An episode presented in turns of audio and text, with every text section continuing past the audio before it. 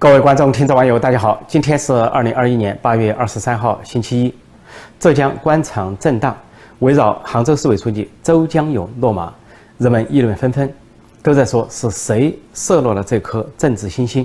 因为周江勇呢是六零后的官员，据说前途看好，在浙江呢是受到热捧。那么究竟是谁打虎打落了他，或者谁射箭把他射下来？一个是。究竟是中纪委书记赵乐际还是总书记习近平？那么根据后续的发展，把它扯到跟阿里巴巴或者蚂蚁金服、蚂蚁集团上市有关。现在最新的资料揭露说，说这个蚂蚁上市啊，去年被习近平叫停，叫停之后发现了其中很多的猫腻跟权贵相联系。那么这回呢，有人出来揭发，说这个周江勇就是其中的投资人之一，说他呢是投资了五亿，另一个领导。呃，是代号啊。说另一个领导没有说人名，投资了五千万。说后来这个蚂蚁金服被叫停之后呢，那么就这个蚂蚁集团就退给他啊五点二亿，就多退了二千万。说按利息都不应该有那么多。另外呢，又退给了另外一个领导五千二百万，也是多了二百万，按利息也不会有那么多。那么表面上看去呢，说蚂蚁金服是被习近平突然叫停的，似乎这个周江勇涉及到蚂蚁金服，那就是习近平设下了他，自断手脚，斩了习家军的人，斩了浙江新军的人。其实呢，问题没这么简单。因为去年习近平叫停这个蚂蚁金服之后，后来通过这个习习阵营通过放风的方式，向《华尔街日报》美国的《华尔街日报》放风，说在这个。呃，蚂蚁金服上市的背后有红色权贵，有政治老人介入，其中就提到两个名字，一个是江泽民，一个是贾庆林。江泽民呢是前任的总书记，贾庆林是前任的政协主席，而江泽民的孙子江志成，还有贾庆林的女婿李伯潭所涉入了在里边购买股份。也就是说，如果是蚂蚁金服上市的话，他们能够分一杯羹。那个时候只提到这两个政治老人，但是。习家军有没有介入？外界不得而知，也没有人放风。那么，习近平本人要么是不知道，即便是知道，他也不会拿习家军来问事，也不会往外界放风。那么现在这个习家军涉入到蚂蚁金服是怎么曝光的呢？实际上是从民间曝光的，并不是从上层。这个事情的来龙去脉啊，就跟这个北戴河会议前浙江官场的一系列震荡相关。在浙江呢，其实仔细一看，才发现。啊，北戴河会前一系列的官员落马，涉及到福湖州、温州、宁波、杭州一系列的官员。最早的一个案子是今年六月一号发生的，是中纪委调查宁波市海曙区的区委书记，叫楚梦行，说他是违法被收押双规。这个楚梦行呢的老婆叫胡敏春，她就很着急，到处找人托情，想把她老公啊给捞出来。她就找了三个人，一个叫张水堂，这个张水堂。呃，以前是浙江省的副秘书长，现在已经退休，七年前退休。第二个人呢叫马晓辉，这个人当过湖州市委书记，啊，现在呢是浙江呃人大常委会的说党组副书记。那么第三个人他找的就是周江勇，就是杭州市委书记，希望他们帮忙呢，呃，通过中纪委把她老公啊这个楚梦醒给捞出来。结果后来发现呢，说这三个人啊办事不力，或者说半信半疑。这个胡敏春就一怒之下，就干脆向中纪委举报这三人，他所知道的这三人贪腐情况。经过这个胡胡敏春的举报，就了解到了中纪委就了解到，这个周江勇呢，在这个蚂蚁金服上市的过程中啊，他购买了五亿元的股份，呃，后来这个退市之后，他得到了五点二亿元。另外一个领导没点名，啊，用五千万购买了股份，啊，退市之后呢，他得到五千二百万，说这个事情就这么来的。这个中纪委掌握这个情况之后，就开始顺藤摸瓜，开始调查了。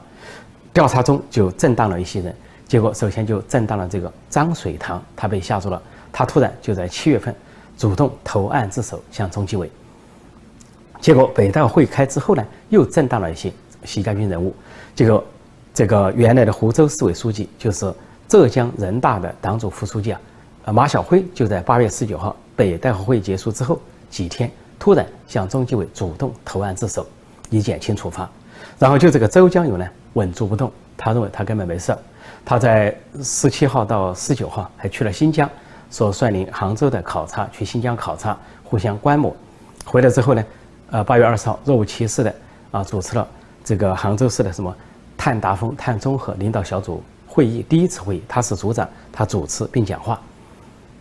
结果就在第二天，八月二十一号，他突然就被拿下，被中纪委带走，说事发突然。从从这个过过程来看，就说虽然蚂蚁金服是被习近平叫停的，但是反西阵营完全可以借力打力，这是政治上的一招。既然你在叫停蚂蚁金服中可能针对你的对立派系，比如说政治老人或者是其他人，但是对立的派系呢，也可以针对你的人，因为蚂蚁金服也好，阿里巴巴也好，都在杭州，都在浙江。太大都是习家军的老地盘，必然涉及到习家军。所以这样一顺藤摸瓜，再加上有些案子有人举报的话，终究就把握了习家军的脉络。而且这个周江勇居然投资五亿，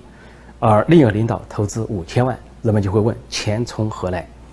那么有人可能问说，这个周江勇究竟是谁的人？其实答案并不难找。那么昨天我讲到。说他绝对不是团派，有人呢想通过某种方式啊，说联系到团派人物沈月月。那么沈月月是现人大委员、副委员长，在二零一二年之前是中组部的常务副部长，想说连接到他，其实根本连接不上，因为在二零一二年之前，我说过这个周江勇只是一个县级官员，象山县的县级以下的官员，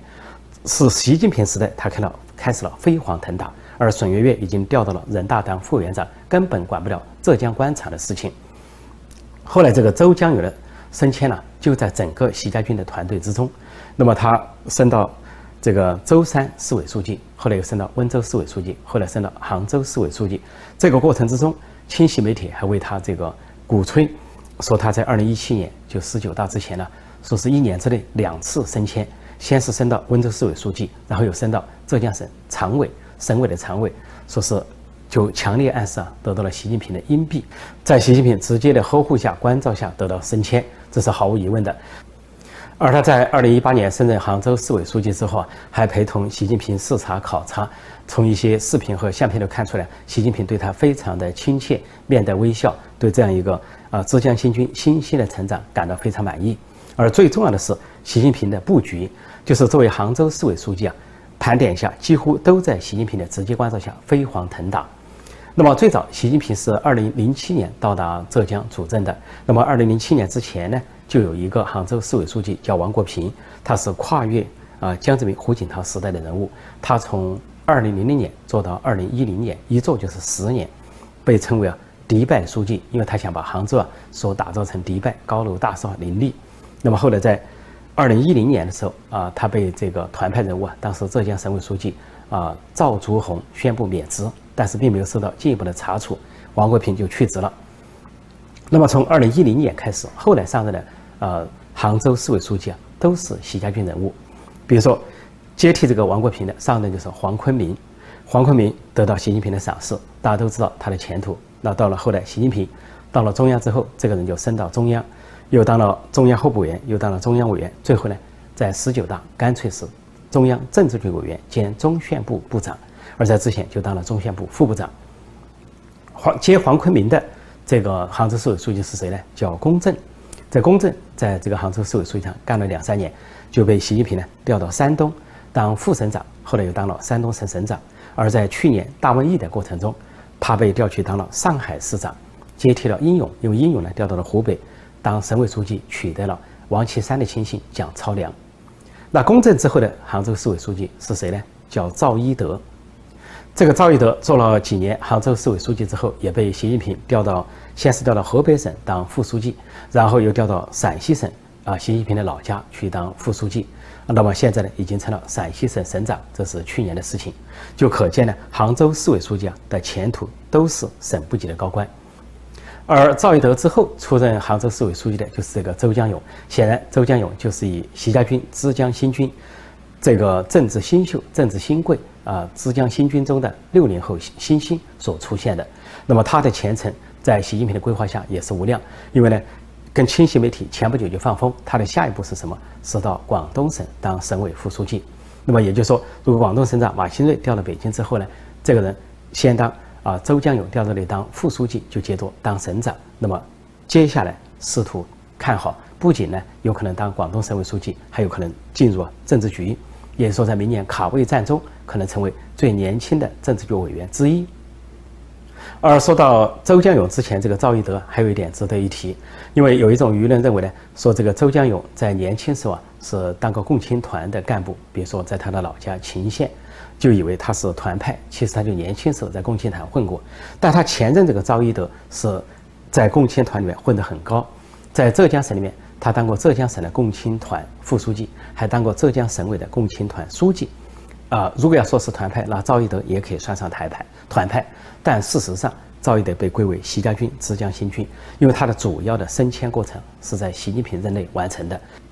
所以不要以为呢，早年年轻时候当过共青团的干部，那就一定是属于共青团派。主要最后要看他后面的啊政治轨迹的发展。因为呢，在中共这个体制下，年轻时代人人都是共青团员，很多人当干部的先当过团支部书记啊，啊或者是团总支书记啊。啊，团委书记啊这一类，那么后来才发展了在政界当其他职务，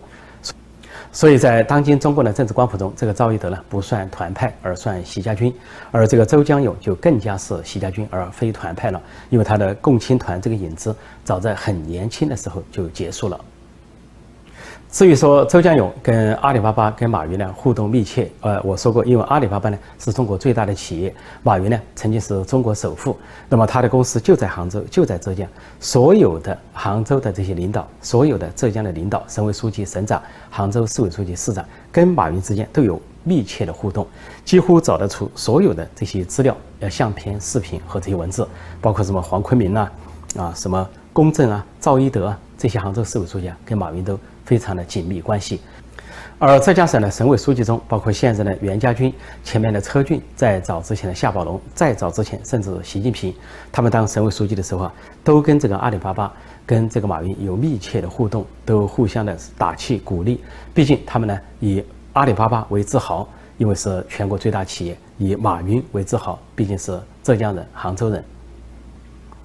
至于后来，习近平当了党和国家最高领导人之后，进入第二个任期，搞这个国进民退，要打这个国营企业，要把这个国营企业收归国有、收归党有、收归习政权所有，想把这个民间的企业的资金啊来充实虚弱的国库、党库，那又另当别论。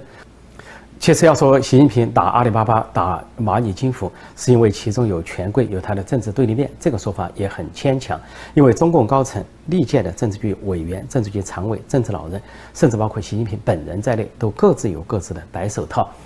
彼此都心照不宣。就说阿里巴巴啊，最早呃好多年前，《纽约时报》就报道，它就涉及到七大家族啊，包括以前的政治老人、政治局常委、政治局委员等，比如说跟。这个中国的元老陈云，他的儿子陈元，啊，中国元老王震，他的儿子是王军，在里面有代表他们的利益。另外呢，啊，做过总书记的江泽民，他的孙子江志成在里面有利益，还有做过总理的温家宝，他的儿子温云松在里面也有利益。还有当过政治局常委、中纪委书记的贺国强，他的儿子贺锦雷也在里边。还有就是当过政治局常委的啊刘云山，他的儿子刘若飞，他的利益也在里边。还有就是当过。副总理的曾培燕，他的儿子曾之杰也在里面持有股份，这就是阿里巴巴涉及了七大红色家族。那么习习近平家族本身涉及了什么呢？一个是万达公司，就是王健林的万达公司，也曾经是中国首富，而是由他亲口讲出来，讲出来之后，呃，习近平的姐姐、姐夫在他的公司啊都持有股份。他本来是作为一个自豪、作为一个炫耀讲出来，但是后来受到了习近平的警告，以至于从美国回去之后啊。就受到边控，没有再出国。但是呢，习近平并没有对他下手，他姐姐姐夫的股份也没有触动。另外呢，像明天系啊，就是肖建华的明天系这个公司呢，也涉及到习近平的姐姐和姐夫的股份。就因为肖建华在香港讲出来了，他又不回去，习近平叫他回去又不回去，就习近平就下令啊，国安啊特务啊跨境绑架，把肖建华绑回去了。绑回去当然是为了杀人灭口，为了保全他的姐姐和姐夫。这个这个肖建华下落不明，那么很多消息都显示他已经被杀人灭口，就说坐了牢之后没有下文，应该是在牢中被做掉了。更不用说另外一个大佬级的习家军人物，也是习近平的亲信心腹，人大委员长栗战书本身呢，家族在香港拥有百亿资产，所以呢，在中共高层只要只要达到了政治局委员、政治局常委、政治老人这个级别，可以说彼此都心中有数，啊，心照不宣，谁也不想去。呃，说穿谁，谁都知道对方是什么。就好像海航集团都知道是国家副主席王岐山的白手套，是王岐山家族背景的公司。那么习近平要报复王岐山，也就是把海航公司啊收归国有、收归党有、收归习政权所有而已。他对王岐山本人却下不了手。也就是说，这回习近平是搞阿里巴巴也好，搞腾讯公司也好，搞蚂蚁金服也好，也就是主要为了国进民退，搞经济上的几种路线，党管经济，主要就是为了充实国库党库。把这些啊民间的龙头、民间企业龙头老大都要掌控在啊党的领导之下、习政权领导之下，谈不上他要用打这些东西啊去打这个政治老人或者是政敌，就算有那个企图啊，恐怕也力有不及，因为对立面也可以同样做文章。不过呢，就是让习近平始料不及的是，因为这个阿里巴巴、蚂蚁金服呢在浙江、在杭州，那就不可避免的卷入了习家军人物、枝江新军的人物。甚至包括这些新贵，说中纪委呢反而就好发力。那么中纪委书记赵乐际还有中纪委通过去挖洞这些蚂蚁公司的权钱交易、官商勾结，就可以挖掘到习家军的来龙去脉。这样的话呢，就相当于撬动了习家军的墙角，枝江新军的墙角，也就是挖动了习近平的权力墙角。这是赵乐际对习近平的反攻，是中纪委对习家军的反击。那么，为什么说是赵乐际对习近平的反攻呢？因为呢，这两人因为秦岭的别墅借了粮食，习近平抱怨这个赵乐际啊踩了他的龙脉，那么是把赵乐际的旧部陕西官场的人拉下来投入秦城大牢，而且他还一住一不住二不休，在今年初的时候啊，他利用手中的权力，就利用组织大权，中组部长陈希是政治局委员，是习近平的亲信心腹，是当年清华大学工农兵学院的时候啊上下铺的关系，那么。通过这个中组部呢，直接把赵乐际的弟弟赵乐勤啊，没到退休年龄就给免职了，就地免职。这个赵乐勤呢，在广西当桂林市委书记，兼任呢广西自治区人大副主任。那么在没有任何原因的情况下，也没有到退休年龄，只有六十一岁，突然就被习近平和陈希就地免职。那么这个动作显然就是做给啊这个赵乐际看，呃，做的非常明显，那就是。啊，我习近平作为总书记搬不动你这个政治局常委、中纪委书记，但是我至少搬得动你的弟弟这个桂林市委书记。说搬你的弟弟就是当众打脸，当众给你一拳，就让你难堪。这对赵乐际来说就是当众羞辱、奇耻大辱。当然，赵乐际就想，你可以利用手中的权力，你的中组部的大权去撤销我的弟弟的职务，那我也可以利用我的权力，中纪委的大权来查办习家军，所以顺理成章。再加上这次北戴河会议，呃，有政治老人的加持，而赵乐际本来就是政治老人、各派政治老人公推的人物，那么他相当于啊，手持尚方宝剑，代表政治老人在看住啊现在的执政当局，看住习近平。所以事态发展到这个程度啊，事情就很清楚了。关于周江勇这个刚刚落马的杭州市委书记啊，关于他的情况有两点非常清楚：第一，他不是任何其他派系的人，他就是习近平的人。是习家军，是枝江新军。第二，打下他的不是习近平，是赵乐际，是赵乐际中纪委这个刀把子发挥了作用，是赵纪赵乐际发威打下了这个杭州市委书记。很有趣而且意味深长的是，这回当周江勇被射落，这个杭州市委书记被打掉的时候啊，一些亲戚媒体啊刊登一幅漫画，这个漫画呢是借武松打虎来比喻，但是。骑在虎背上的人呢，并不是习近平，而是赵乐际啊，戴了个眼镜，穿到呃武松的这个服饰啊，举手在打虎。实际上，这就向外界发出了强烈的信号：不是习近平，而是赵乐际打掉了这只老虎周江勇。或者说，这幅漫画也是向习家军、枝江新军发出的一个暗号，暗示他们这回打掉杭州市委书记的不是习近平，而是赵乐际。你们要注意了，各自自保。很显然，预料啊，赵乐际和中纪委不会就此收手，还会在浙江官场继续撬动，去撬动习家军，撬动枝江新军。因为那个胡敏春所举报的人中，还说到另一个领导，那么现在没说名字，是神秘莫测。这个另一个领导究竟是谁？说不定比周江勇的级别还高，职权还要高。如果赵乐际能够把那个所谓另一领导打下来，那就相当于啊，进一步的给习近平。构成权力重创和心理重创。有人提到说，这个杭州市委书记啊周江勇落马，然后浙江省委省政府啊就赶紧表态，说是拥护中央的决定，然后还提到什么四个自信啊、四个意识、两个维护，似乎呢是在维护习近平的前提下做这个事情。其实呢，这是中共的官样文章，不管是哪派的人倒台，大家都会借钟馗打鬼，啊，这个借用现在政治上的语言啊，或者习政权的语言来为自己做事。说这是一个自然的形态，就好像河南省，河南省正在发生的情况就是，呃，国务院总理李克强排除重重的阻力，那么终于呢，把国务院调查组给派进去了，应急部长黄明所带领的调查组进去了，进去之后，显然他是受到两个星期的拖延，这个拖延不是说河南省的习家军敢拖延他，而显然是来自于习近平本人的阻挠。但是经过北戴河会议啊，政治老人的问责，还有各派的斗争之后。习近平挡不住了，所以这才让这个李克强能够到河南去啊考察视察，而李克强所派的工作组也能够进驻河南。而这个工作组啊，在调查组在八月二十号举行动员会的时候啊，非常有趣啊，是由省长王凯主持，由这个调查组组长应急部部长黄明呢发表讲话，然后是省委书记就是习家军人物楼阳生做表态的发言。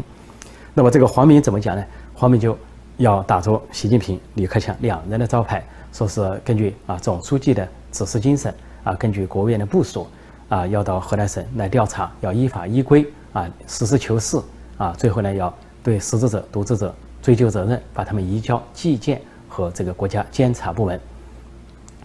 打了习近平的招牌。然后就是这个楼阳生说做表态发言，表态发言就代表河南省的省委省政府啊，郑州的市委市政府啊。做一个表态，对国务院的精神，